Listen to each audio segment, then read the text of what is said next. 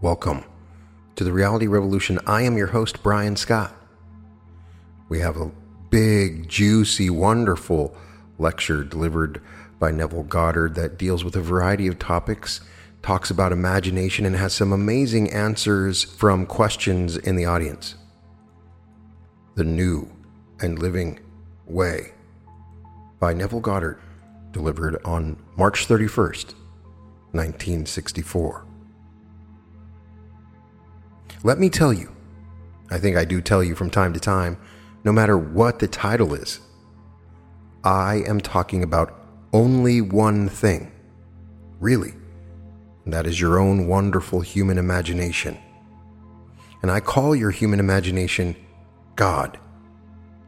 The eternal body of man is our imagination. In Scripture, it is called Jesus. Man misunderstands it and limits it to a little being, one being who lived and died 2,000 years ago. But that's not my concept of Jesus. My concept of Jesus is that of God, and my concept of God is that of the human imagination. Only the imagination of man is vast enough to contain the immensity of space. And so tonight we ask the question concerning this new and living way. Can any man go forth where his imagination has never gone before? I will answer that no, he can't. Therefore, tell me the greatest story ever told, if you know it, so that I may walk with you in imagination. For I cannot walk there with you through faith in imagination. I can never get there, so you tell me if you know it from experience best of all. If hearsay and you believe it, that will do, but don't mislead me. Tell me the story, the greatest story ever told. That is the story as read in the Gospels. That is the story. Read the story in the Bible from beginning to end. But it comes to a flower in the Gospels. If you tell me that story and I can respond to it and go with you, I am walking in imagination with you, then I can go there. But no man in this world would ever go forth where his imagination has not gone before. No one. So if you know the story, share it with me, and we can take it on many, many levels. So I'll show you this new and living way. A new book came off the press, I think, this year. I can't recall the title. The author is Bill Donovan, the great attorney. He represented Colonel Abel, the master spy, a few years ago. He was the lawyer for the defense. Abel, as the testimony brought out, was the arch spy for Russia. He was not a traitor, he was a spy in the true sense of the word. Prior to his trial, the Rosenbergs were tried on less evidence and executed. Both paid the ultimate penalty, but they betrayed their country. This man, Abel, did not betray his country. He worked for his country against what his country considered the arch enemy, America. But the testimony against him was mountainous, and Bill Donovan knew he was defending a man who was guilty as guilty could be. He knew that. But in the end, this was his plea. He turned to the court and asked the court not to execute the prisoner. He was found guilty, but to sentence him, well, maybe to life, which he received. Then this is what he said In the not distant future, we of America may want to exchange him for one of equal importance in Russia. One of equal importance. It is said, the courtroom burst into hysterical laughter at the peculiar idea, and the columnist dubbed him a red or pink or some other name because he dared to plead this case for this archenemy of this country. Well, he received a life sentence. Colonel Abel. Three years later, it was Bill Donovan who was the one who negotiated the exchange, and he exchanged this arch spy, Colonel Abel, for Lieutenant Powers, who was shot down over Russia. We'd have given him anything to get Powers alive and consciously alert to find out how he was shot down, for until then, no one brought down our U 2 planes, and we were photographing the entire Russia from altitudes that we thought they would never reach. We weren't quite sure, but what it could be some mechanical defect, and the plane simply faltered in the air and came down. But we didn't know. He had all the orders to destroy the plane, destroy himself. He was paid well for it, to blow his brains out. He didn't blow his brains out, and the plane wasn't destroyed, so what did the Russians do to bring him down? Was it from the ground? Was it a plane even higher than ours? What did they do? And we would have paid anything. Well, the price we paid was Colonel Abel. Where is the origin of the entire drama? Isn't that in Bill Donovan's imagination? When Bill Donovan pleaded this case with passion to the point where the whole court exploded in laughter. He still got his point over to the point where he took the plea under submission and brought in, well, a judgment based upon his recommendations. He asked for life rather than execution, and three years later, we did have the man that Russia wanted badly. For he was their top spy, as we understand or thought. I hope he was the top spy. Well, he, we got all these things on him, and they said the evidence was mountainous, so that Donovan could not possibly plead any innocence. Everything was so obvious, but he could ask for mercy. The court granted mercy in the sense of not killing him. They put him away for life, and three years later, he was the instrument that negotiated between the two countries and exchanged Colonel Abel for Lieutenant Powers. So I say this is a living way, a new and living way. I ask you to think carefully before you imagine anything. For the interval between your imaginal act and its fulfillment may be longer than you could remember. And because you can't remember, you deny the harvest that is your own harvest. You planted it. Were it not that this book is out now, and even though the book is out, came out this week, I question seriously that Bill Donovan believes that his imaginal act was causative. He thought himself a very smart, wise lawyer, and he still is. But he doesn't for one moment trace that plane coming down in Russia to anything he did in that court in New York City three years prior to the event. Man will not accept the testimony of Jesus. This is the testimony of Jesus. You've heard it said that any man who lusts after a woman, or that no man should lust after a woman. But I say unto you, anyone who lusts after a woman has already committed the act with her in his heart. Matthew 5:27.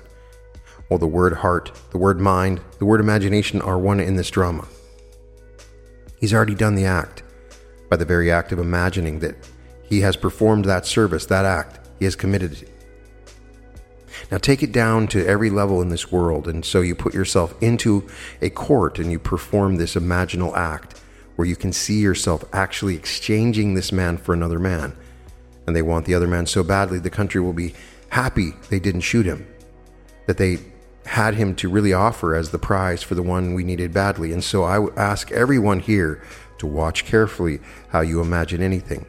For all day long you are imagining things, and the interval between the imaginal act, which is the sowing, and the reaping of that act, may be longer than you can imagine what you did and so you deny your own offspring. You deny your harvest. You can't recognize any relationship between it and you. Now, if you can walk with me that far, we can take you beyond that. And so the testimony of Jesus must be heard and responded to, for faith is response to revelation rather than discovery of new knowledge. Yes, you can go into labs and find out about the most fantastic things and hear it told and love it. You see the explosion of it, you see the demonstration of it, and you love it. But that is not the faith of which the Bible speaks. The Bible speaks of a faith that comes in response to revelation. And the most fantastic revelation in the world is the revelation of God put into the story of Jesus Christ. Can one believe it? Now, churches have distorted it. They've told the most fantastic story that is not the story of Jesus Christ. It is not the story. The whole story is our own wonderful human imagination. So now we go back this night to the title taken from the 10th chapter of the book of Hebrews. In this 10th chapter, we are told that there is a new way, a living way.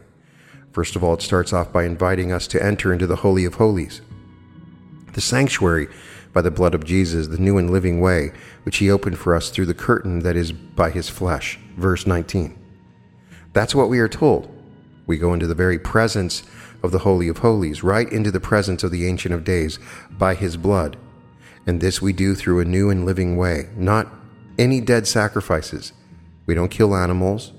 We don't destroy anything and offer it in the hope that we could enter the Holy of Holies. No sacrifice, no external sacrifice at all.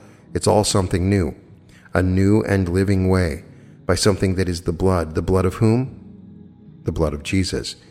And he did this in a new way through the curtain. Then he tells us he identified the curtain with the flesh of Jesus. Well, what is it? I can tell you that experience from experience. I'm not theorizing. No man taught it to me.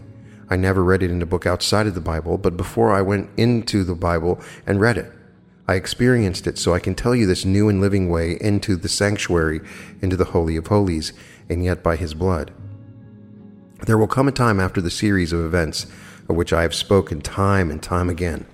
It is said when He gives up the Spirit, there was tearing of the temple, and the curtain of the temple was torn from top to bottom, and the earth quaked, and all the stones were split, every rock was split. You read it and you wonder, what is it all about? Something in the Near East? For there were no Christian churches. The only temple he knew was the temple of Jew. Everything was the temple of the Jew. So, what was this temple? The only curtain we know of was the curtain that hides the Torah. Behind the curtain is the Torah, the holy word of God, his law. And in some places he spoke of the ark behind the wonderful curtain. Now he identifies the curtain with his body, the author of Hebrews does, through the curtain which is his flesh. Well, I'll tell you what happened.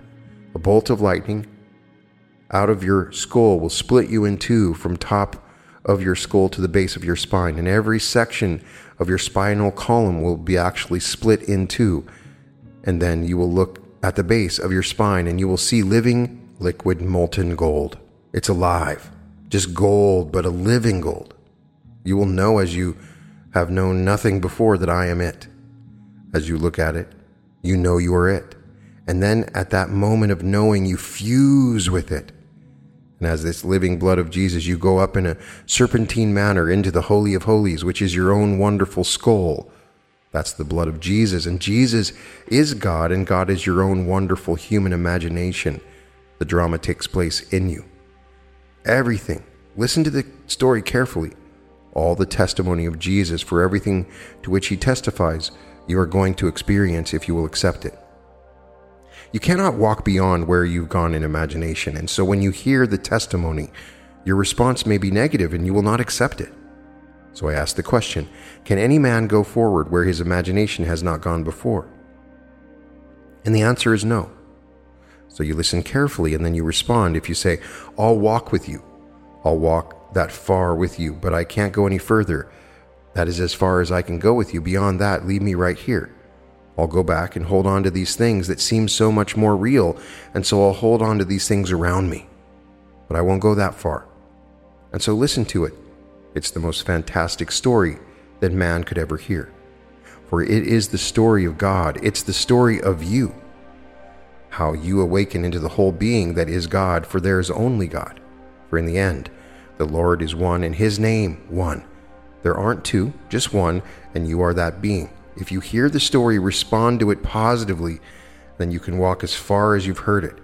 If you haven't heard the story, you can't venture beyond what you've heard, for no man can go forth where he has not walked in imagination before. So when I hear a story or someone tells me something else, as I hear it, I am walking with him in imagination. Turn on the TV. I may deny it or accept it, but I walk with him in imagination and everything is one's imagination. There's nothing but one's imagination. So the story must be heard, and having heard it, must be responded to, either negatively where you deny it and reject it, or you accept it. So it's entirely up to us to accept it if we really want to walk as far as the story will take us, which is the new and living way, right through the curtain. And the curtain is one's own wonderful. It isn't this body. I saw this split.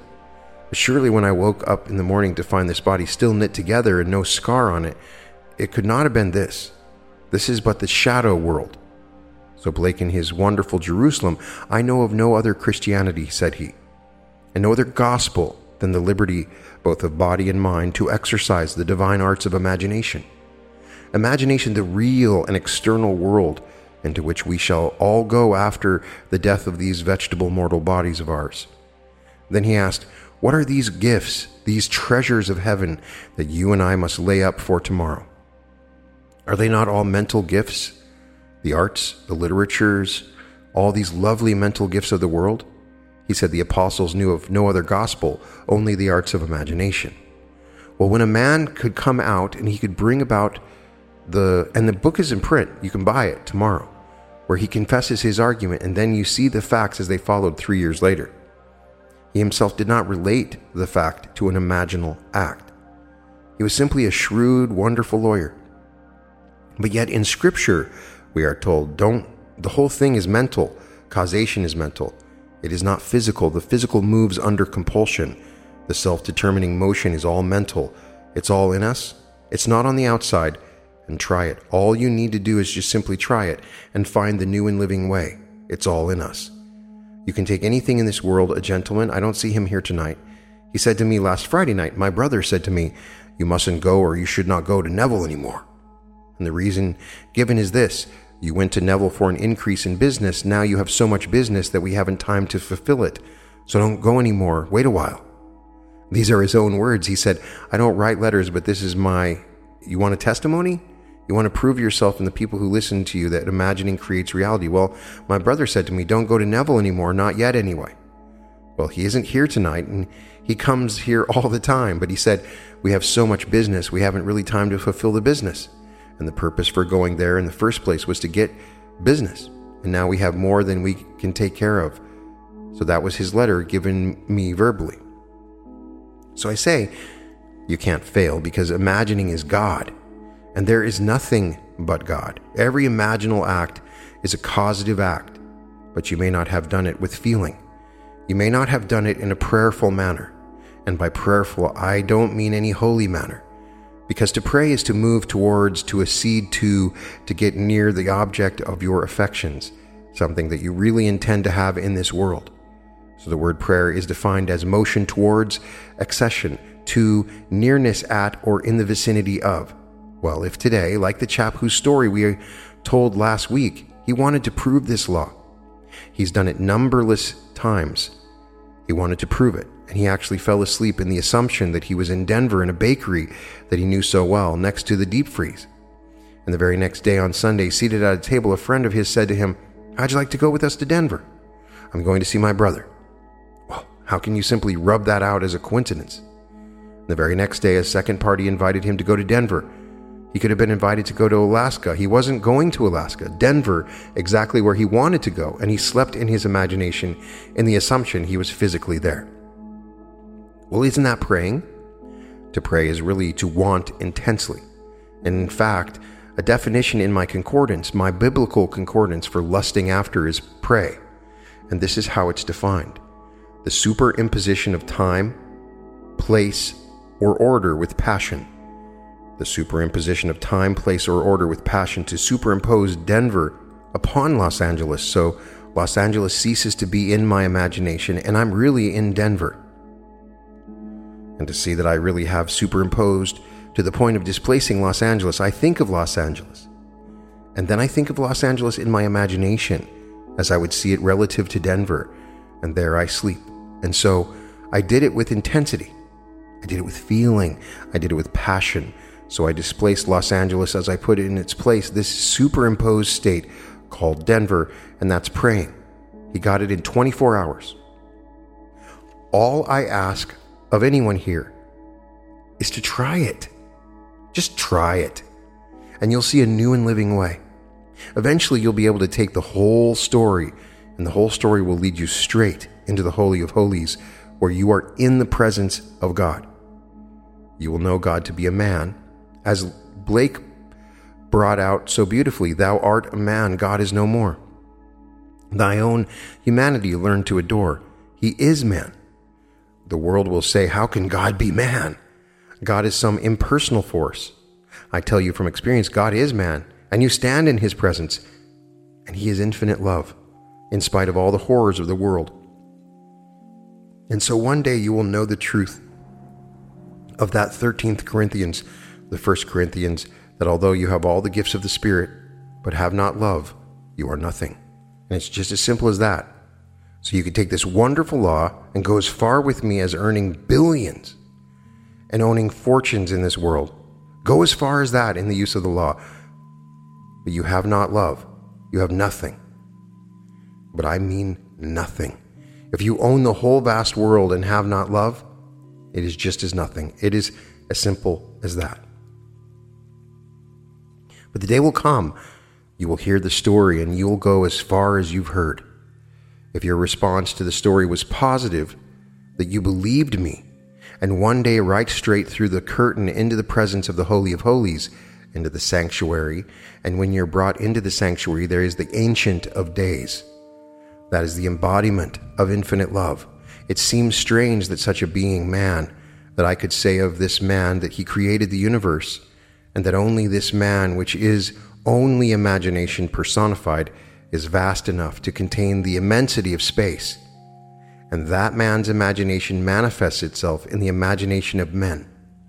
That you perform an imaginal act here and don't concern yourself as to which individual in this world or how many in this world will be used as instruments to externalize what you've imagined. Leave it alone, because we are one and all things by a law divine in one another's being mingle. So leave them alone. You simply remain loyal to your imaginal act, confident in this presence that you really are. When you say, I imagine that is God. Just wait.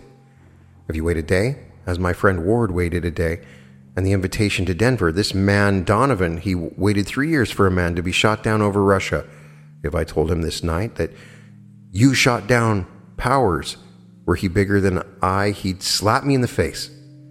And yet he shot down powers using an extension of his arm called a Russian soldier, if it came from the ground or if it came from a Russian plane. He used that, for he imagined it. He was a very brilliant, and still is, a brilliant, brilliant trial lawyer. And yet he cannot believe for one moment that causation goes back to his own wonderful dramatic feeling, an imaginal act in that courtroom.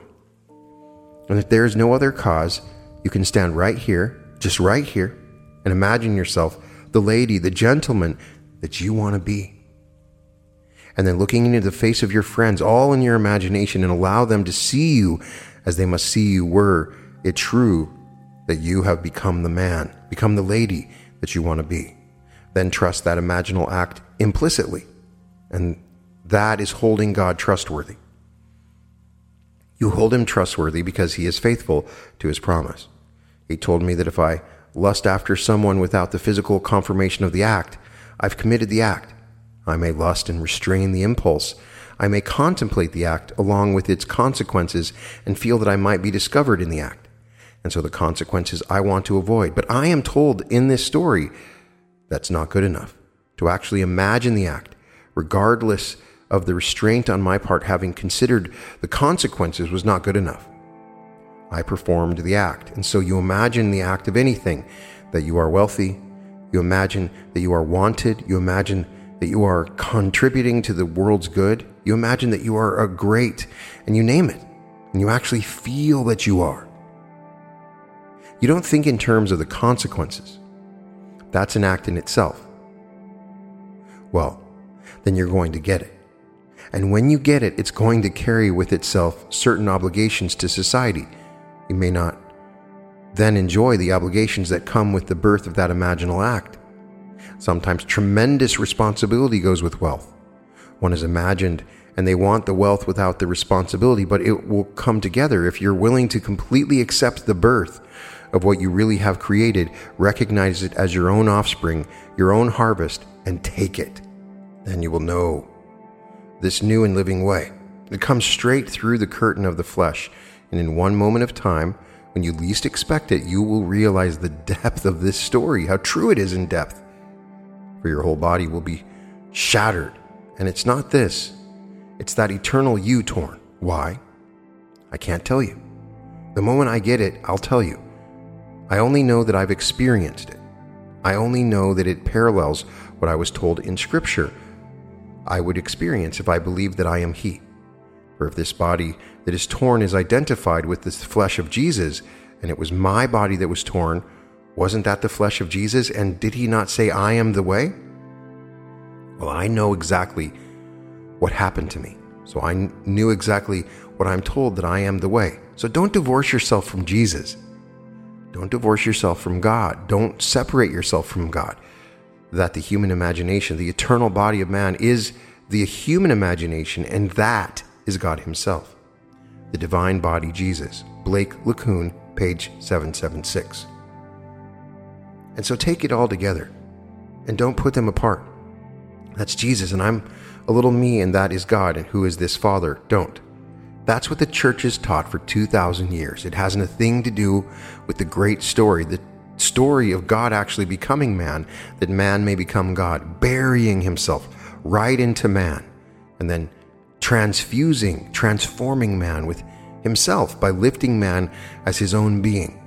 And there is a path by which this is done, and this path is told us in the story of Jesus his birth, his discovery of fatherhood, his ascension into heaven. All these, one after the other, takes place in the imagination of man. Well, when you feel it, it feels so physical. When I was severed in two, it felt like my body physically was severed in two. When I felt that infant, it was something physical in my hand. When I saw the witnesses to the event, they were physical. This is all man. There's nothing but man in this world. Because why? God is man. And there's nothing but God. So, when you look into the vast world, the whole vast world is man, and you are that man.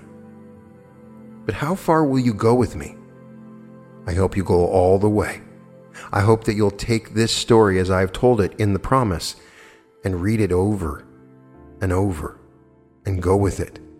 Some will go no farther than the law. One chappie never comes here anymore. When I wrote the book, I sent him a copy because his wife was so kind in helping with the typing. He got me on the phone and he said, You know, Neville, you've written an excellent book up to the end of the law. And then it became a spoiled book by the addition of the promise. He can't take the story. He'd have no part of it. You can't discuss it with him. No matter how you try to show him, he will not listen for one second, but he will take all concerning the law. That's why I've told you in the beginning by asking a question Can any man go forth where his imagination has never walked before? No, so this friend of whom I speak, he can't go forth. He can't go beyond the law because he will not listen and respond positively to the story as recorded in Scripture, yet he trusts me implicitly.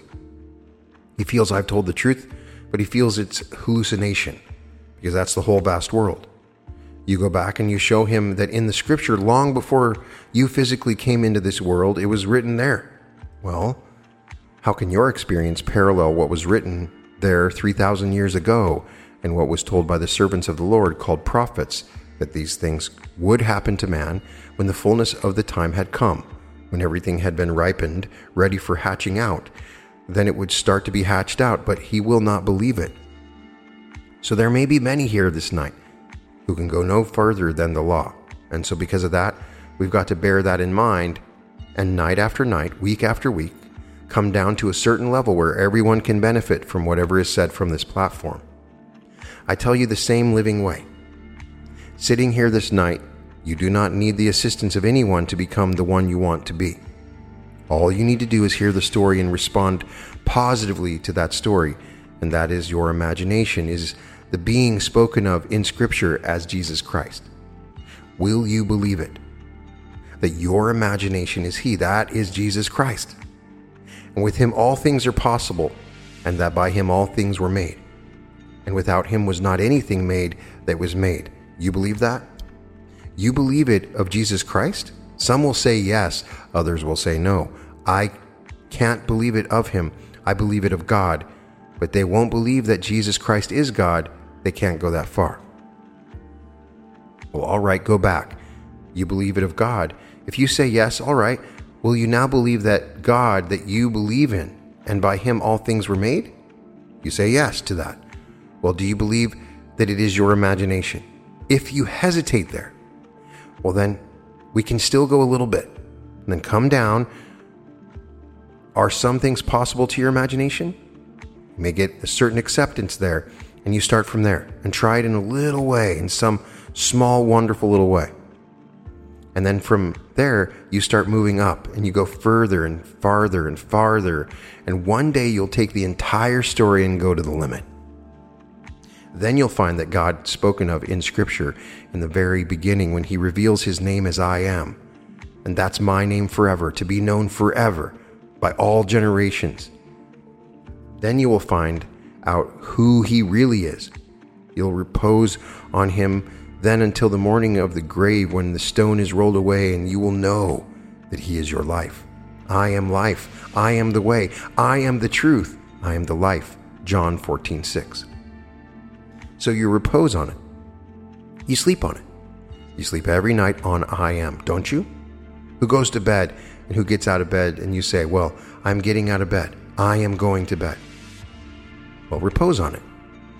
For when you go to bed at night, you repose on God and you sleep on God. And the day will come, that morning of the grave, when the grave is opened and you awake. Who is awakening? You say, Well, I am awakening. Well, that is God, and so God will awaken that morning. Psalm 78 65. How many years? I do not know. Blake claims 6,000 years in his own case. So, how long you've been going in the journey, I do not know. But you will repose on God, and God is saying to you, I am your life, and I am the only way, and I am the truth, and there is no other way in the world. So you repose on Him night after night. You wake in the morning, you're still with Him. You go through life not knowing that you really are the being spoken of in scriptures as the one called Christ Jesus. And the day will come. And when you read it, the whole thing becomes so luminous. Who would have thought that the blood of Jesus was this living, pulsing golden light? Who would have thought that man is truly washed in the blood of the Lamb? That he actually enters it and knows that blood of Jesus to be himself. And the life is in the blood, you are told. So you go into the blood and it's you. And then, like a serpent, you ascend into the Holy of Holies, no loss of identity. You know that the story of the blood is true. The story of the temple being torn in two, that is true, and the whole thing was true. But it is so unlike what the churches have told you in the past and still today tell you concerning this greatest of all stories. They've separated God from man and put him up there to be like something other than what you look like. And may I tell you, when you see him, you are like him. Whenever you meet him, you are like him. He actually became you and took upon himself your limitations and raised you to be just like him. And you are like him. That is the story. So, this new and living way, if you want to check it, you'll read it in the 10th chapter of the book of Hebrews. You understand these words of Paul from his 2 Corinthians, the 5th chapter. From now on, we regard no one from the human point of view. Even though we once regarded Christ from the human point of view, we regard him thus no longer. Verse 16. And Paul means exactly what he has said. Don't try any interpretation. He means exactly as he said in the second Corinthians, the fifth chapter, from now on we regard no one from the human point of view. Even though we once regarded Christ from the human point of view, we regard him thus no longer. And so no one on the outside would he ever judge. He was looking for some Messiah to come in a particular, peculiar way, some majestic way, and that's not the way he comes. He comes from within. He may come in one that you would never judge, because if you judge externally, you judge his situation in life. You will think he should come from this noble family or that intellectual ground. Here I heard only a few months ago where, before Aldous Huxley made his exit from this world, he called himself a humanist. He and his brother Julian and a raft of others, and they had this little, they claimed that they should now limit this exploding population to the intellectual crowd. In other words, stop all production save through this one channel, which they would decide, the intellectuals, who would bring forth tomorrow's intellectuals. Therefore, they call it the humanist crowd. Can you imagine that? And so Paul discovered that you couldn't judge anyone because here you will see someone who is very poor, unknown, unwanted, and in the eyes of God, he is so close to complete awakening that his value, compared to all that Aldous would think, well, you wouldn't compare them. If you took his worth in the kingdom compared to those that man on this level would judge as worthy. So listen to the words. You see John the Baptist? No one born of woman is greater than John the Baptist, yet I tell you, the least in the kingdom is greater than he. Matthew 11 11.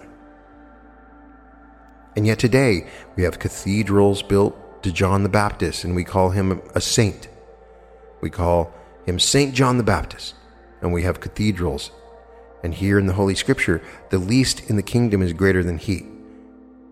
Starting quite openly, he is not in the kingdom. Not that state of consciousness, that is the rough state, against everything, a complete againstness of everything, an againstness of things. He didn't eat meat, he didn't drink wine, he was simply in the rough state. All his clothing, we are told, which is all through, representing how the mind is formed, as it were. He was simply against everything in this world in the attempt to be a very holy man. And here comes one who did not abide by any of these outside things at all, and he said, Who is the least in the kingdom is greater than John. Yet we've gone blindly on sainting this one, sainting that one, and putting ourselves up to judge who has entered the kingdom. Listen to the story carefully, and if you have had the experience, doesn't matter what the world will tell you. You only get in in one way, except you be born from above. You cannot in any way enter the kingdom of God. John 3 3. And as Moses lifted up the serpent in the wilderness, so must the Son of Man be lifted up. John 3 14. In the identical manner, and you're lifted up by the blood of Jesus, and so you are saved. You are told, I will enter the Holy of Holies by the blood of Jesus, a new and living way, through the curtain which he has opened. Hebrews 10:19. The word opened literally means inaugurated, which he has inaugurated through the curtain that is his flesh. And so when you go through and your whole being has been cut in two, you know the flesh of Jesus. So you don't separate yourself from Jesus. Don't separate yourself from God. You don't separate yourself from this grand mystery. It is all you. But how far would you go? I can't tell you. Listen to the story and you be the judge. If you respond positively, well, then you can go as far as you can respond.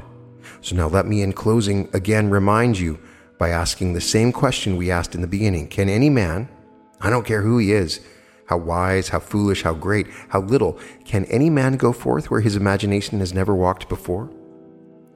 So let your imagination walk as far as it possibly can by hearing the story from one who has experienced it and walk with him. Because if you can walk with him, it may not be tonight or tomorrow night, but if you can hear it and walk with him in faith that this is true, you will wait then patiently and in confidence that one day you will experience it. Then you will go as far as that. And the day will come. You will go to the very end and you will awake. And who are you? God seems incredible. You will awaken one day and you are He, and you will know the words I am He. At the end of these lectures, Neville would give two minutes of silence, followed by a question and answer period, which we will do now. Now let us go into the silence.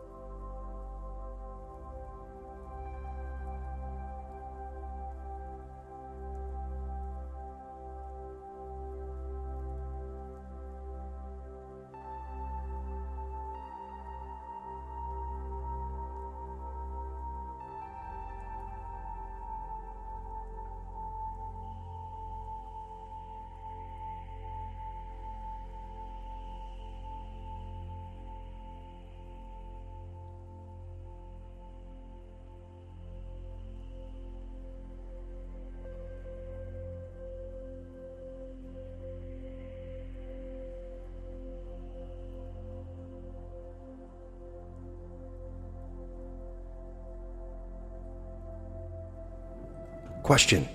Inaudible. Neville says, Did you hear the question? It's expedient that I go away. If he doesn't go, he cannot send the Comforter known in other verses as the Holy Spirit. Again, let me say, do not divorce the Holy Spirit, one aspect from the God the Father or God the Son. They are one. It's all one in different functions. And so he said earlier, not tonight, but in previous lectures, that infinite love in unthinkable origin is God the Father, infinite love in creative expression is God the Son, still infinite love. Infinite love in eternal procession is God the Holy Spirit. The constant outpouring of the gifts and creativity of God, but still infinite love, which is one basically. If I told you the story and dramatized it, and when I say to you, see it mentally as a play, as told us in the third chapter of Galatians. O foolish Galatians, who has bewitched you, before whose eyes Jesus Christ was publicly portrayed as crucified? Let me ask you only this Did you receive the Spirit by working of the law or by hearing with faith? Are you so foolish, having begun with the Spirit? Are you now ending with the flesh? So portray is to represent vividly and as alive as you possibly can. Whether you do it in drawing, in painting, in literature, in acting, for in this case, it's acting. So it was portrayed. A drama was put on the stage, as it were, called it the world, where a man deliberately and consciously plays the part as told us in the apocryphal Gospels, called the Gospel according to Nicodemus. You can read it in the apocryphal Gospels that that drama was deliberately acted like a play on Broadway. Now he said, You saw it portrayed, and you saw it, and you heard it, and you believed it. You saw the spirit behind the play, and it had a message. Now you are looking for something material, a man, something in the flesh. Didn't you see the spirit behind the play? That's what he's asking. Now, suppose now you see this play and you believe this is God, and God is saying to you, to whom he shows the drama, Now I must depart. I must actually depart from you because I am in you. This presentation that you think is something other than yourself will now depart, for I am He. Well, everyone looking at it is saying, I am. So he departs from something external and detached from those who are in the audience, and they now can't see him, but he is nearer than he was when he was seen, nearer than hands and feet. And wherever you go, I am there. If you take the wings of the morning and you fly to the end of the earth, I am there. If you go into hell, I am there, because now that the physical picture has departed, the invisible reality, which is your own life, is present, and I am your life. So he departs. That spirit of holiness will be upon you and in you, and it is your life. So the whole thing is dramatized, but having heard the story as something external to the one who heard it, he keeps on thinking it must be something other than this. It must be some being. And he wants to make an idol of the great mystery, and he does. He succeeds in making them but it's really all within us. It's taking place in us. And I know it's a frightening thing in some respects and disturbing. And when it happens to the individual, he's startled. It seems the most fantastic thing in the world that it could happen to him. He knows the limitations of his flesh, he knows the limitations of his being. And he can't believe that he could have been elected, for it's all by election, and he cannot discover the secret of God's elective love. That's why at this moment in time, he of all was selected and put through the paces of these fantastical mystical experiences, all recorded in Scripture as having taken place here in the flesh. Then he discovers what the real flesh really is that the curtain spoken of was torn is the flesh of Jesus. That's what we are told in the 10th chapter. And then he discovers that he was torn and it was like his flesh, and the flesh is the flesh of Jesus. And he knows who Jesus is and knows now who the blood is and what it is, and now it does make alive. And through the blood he entered the Holy of Holies, for you're told, Let us enter the Holy of Holies by the blood of Jesus. It was to him living, liquid, pulsing golden light. He became it, and then he did enter the Holy of Holies by it. He fused with the blood of Jesus. Now he sees an entirely different picture. He doesn't see the personalized individual man called Jesus. Now he regards no man after the flesh. He doesn't care where they are born, how much money they have, how famous they are. That doesn't impress him at all because he's looking at no one after the flesh. He doesn't know when they are veiled as they are in these little garments of flesh how worthy they are in the sight of God. So he isn't judging anyone. Someone today could be tomorrow's headline that maybe he died, or maybe he got married, or maybe he is unwell and he's so very prominent they've got to make a big headline out of it. But he isn't going to judge anyone by such headlines because he doesn't know behind the veil to what degree he is close to the awakening as he's called by God. Some unknown thing in the world, completely unknown, could be this very moment being called and elected by God. So God presents the play and departs.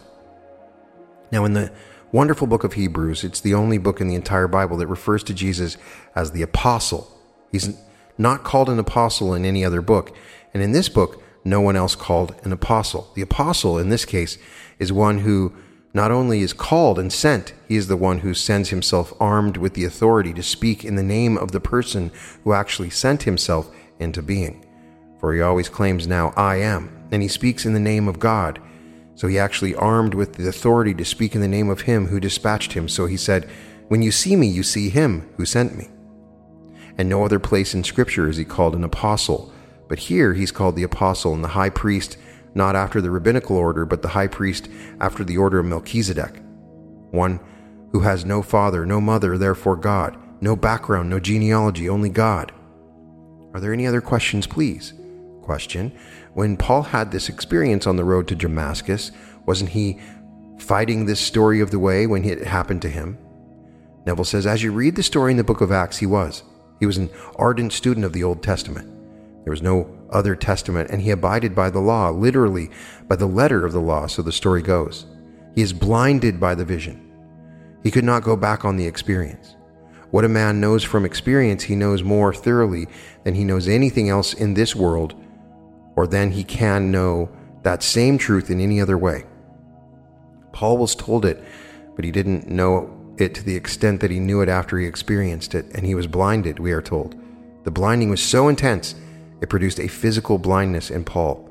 Then Ananias came and said he was sent by the very one who had blinded him to now untie the eye, as it were. So he resisted it.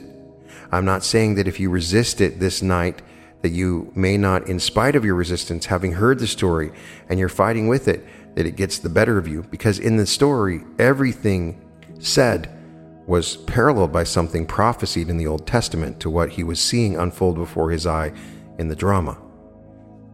He would not relate it to anything of the Old Testament, but everything he said, I've come only to fulfill Scripture, and Scripture must be fulfilled in me. Luke 22 37. And so, beginning with Moses, and all through the prophecies, all through the Psalms, he interpreted to them in all the scriptures the things concerning himself.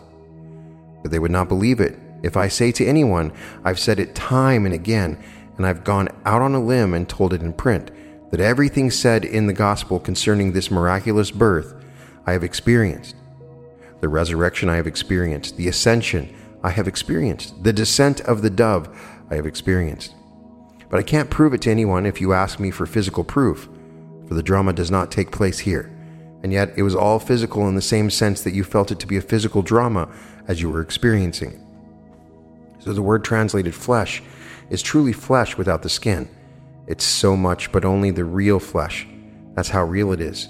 There's not even a thing to touch to stop it from its sensitivity. Flesh minus the skin, it's so much the real flesh of a being and I've had all these experiences, but how can I prove it to anyone? Therefore, you hear the story and you respond. You either say no to it or, yea to it. For all the promises of God find their yea in Him. You either say yes to it or you say no, and at a certain point, you really don't care. You tell it as best you can, as often as you can, but you don't really care. You simply tell it. You are called upon to tell it. You've been sent to tell it. You are called and sent, and you go and tell it as it happened to you. But the most difficult thing in this world is to change the meaning of an event after certain interpretations of that event become fixed in the public mind. Well, today we have 1 billion who call themselves Christians, and 15 million who call themselves Jews, who have heard the story differently. So they aren't going to believe it, especially when someone comes and he's all dressed in robes of authenticity. And so these robes right away change the mind of the perceiver, and he sees the robe. He endows it with an authority that it doesn't possess. And he sees the robe come, and it frightens him because the robe believes, or at least it claims to believe, it has the power to excommunicate him. That's said in Scripture too. He said, you know what they'll do to you. They will kill you, they will excommunicate you. And this they will do because they know not the Father nor me. John 16 1. He's telling anyone who claims himself to have the right of excommunication, he is doing it because he knows not the Father nor me. Read it carefully. You read it in the book of John. They will put you out of the synagogue, they will excommunicate you, and they will even kill you. And think they do God a service. This they do because they know not the Father. They believe in God, fatherhood ignored. They haven't had the experience of the fatherhood. They don't know who the Father is, and to this day, they still call Jesus the Son. And this concludes The New and Living Way by Neville Goddard. Now, this covers some interesting ground. He talks about a new story, the story of the spy Powers, who was shot down in Russia, and how there was a previous trial years before that where a spy had been taken prisoner and put on trial, and instead of giving him the death penalty, uh, the lawyer says in court, we may need to trade him someday for another spy. And even though it sounded ridiculous, he believed that in his imagination, and he ties that to Lieutenant Powers being shot down. It's very interesting idea that all of that came about because of his idea of imagining that this thing could happen. One interesting aspect of this, when he talks about the promise in most of the lectures, Neville will say, It's going to happen to everyone born of woman. In this lecture, he never does that, and even implies when you don't believe the story he's telling you, then you won't experience it. He doesn't really say that it's for everyone. This is one of the first lectures where he kind of indicates that you're not going to experience it. And he, what he's saying is, I'm telling you this story of what happened with the promise. And I want you to walk with me in your imagination, feel it in your imagination. When you feel it in your imagination, it then becomes a real thing. It becomes a real thing. So that is what he is saying is part of the process of him telling you his story of the promise is to take a walk with you and talk to you in your imagination about this greater thing. So I found that to be super fascinating, a slight and subtle change from other lectures. He doesn't discuss what happens in the afterlife in this one. And so there was some interesting discussion also of Paul in the question and answers, and all of it is fascinating to me. Every single lecture has something a little bit different. Please tell me what you found interesting in this particular lecture. For we are all a part of the imagination, and we are all Jesus, and imagination is Jesus. And he continues to tell us in different ways with different stories. And every time, Neville touches a different part of my imagination, helping me to understand this beautiful story. It's so wonderful that someone came along and gave all these lectures from so many different angles and perspectives that each time I read it, I understand a little bit more this great mystery of God. You can find all episodes of The Reality Revolution at therealityrevolution.com and welcome to the Reality Revolution.